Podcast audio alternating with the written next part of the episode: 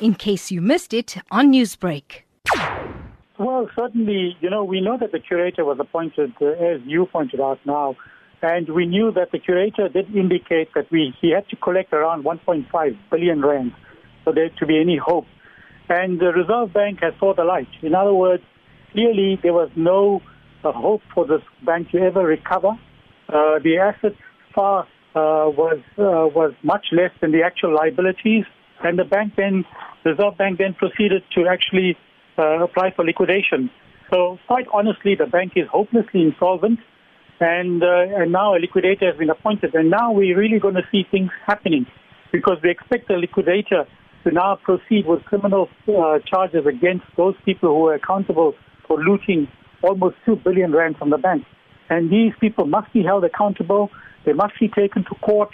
They must somehow or the other be charged and sent to jail. Once again, I believe that we failed our nation to protect the poorest of the poor, and that is sad. Professor, you are of the opinion, uh, as are many South Africans, that there was no hope of a turnaround at VBS Mutual Bank. And uh, as we know, a number of municipalities uh, had illegal investments in the troubled institutions, and as you say, are set to lose millions of public funds. But is there any way that this could have been avoided in the first instance? Well, certainly, you know, the, the bank, generally, the Reserve Bank has control over commercial banks. Now, this is typically a mutual bank that was set up with very good reasons uh, in a rural area, and it should have performed its function properly. It should have done well. And these are the kind of banks that South Africa is looking for. You know, we talk about the traditional four big banks.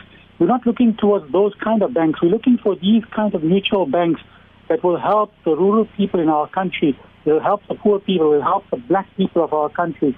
And certainly the controls in this particular bank were, were lax and they were obviously somehow or the other uh, not followed. And as a result, of the, bank got into trouble.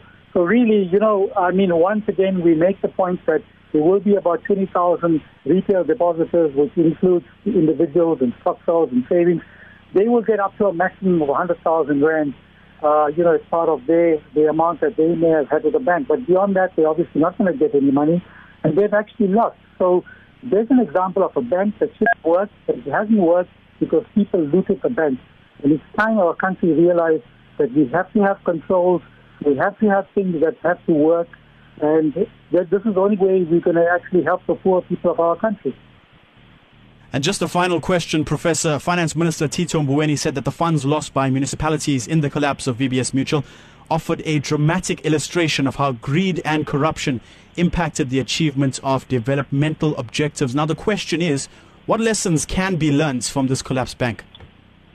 Well, certainly we, we must uh, take home the fact that this bank collapsed because of poor controls. And we're going to find a way to ensure that uh, that these banks are properly controlled, that there special attention be paid, perhaps by the Reserve Bank, to these kind of banks. Whilst the bigger banks uh, generally have good controls and they operate well, these smaller banks don't have these kind of controls. So the Reserve Bank needs to spend more time and effectively ensure that these banks are properly managed. Professor, thank you so much for your time and thanks for joining us this morning. Thank you, Matthew. Newsbreak, Lotus FM, powered by SABC News.